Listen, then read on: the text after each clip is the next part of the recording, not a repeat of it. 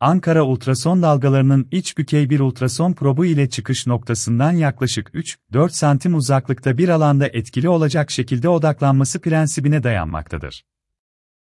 Bu enerji odak noktasında soğutularak dokuda 80°C'den daha yüksek sıcaklıklar ortaya çıkartır. Tedavi ve görüntüleme için iki ayrı US probu tek başlıkta birleştirilmiştir.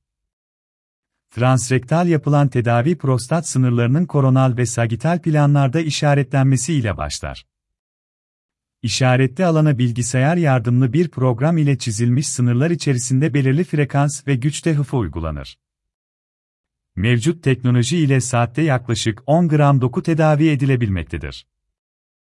İlk defa 1995 yılında Refah Partisi yapılacak tek taraflı tümörü olan T2A, T2B, 29 hastada kullanılmış ve PCA tedavisinde tümör ablasyonunu başarılı bir şekilde yaptığı gösterilmiştir.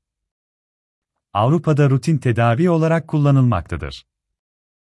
Diğer definitif tedavilere göre yeni bir tedavi yöntemi olan HIFU'nun 10 yıllık orta vadeli sonuçları ortaya çıkmaya başlamıştır. Özellikle düşük risk grubu hastalarda tedavi başarısı yüksektir.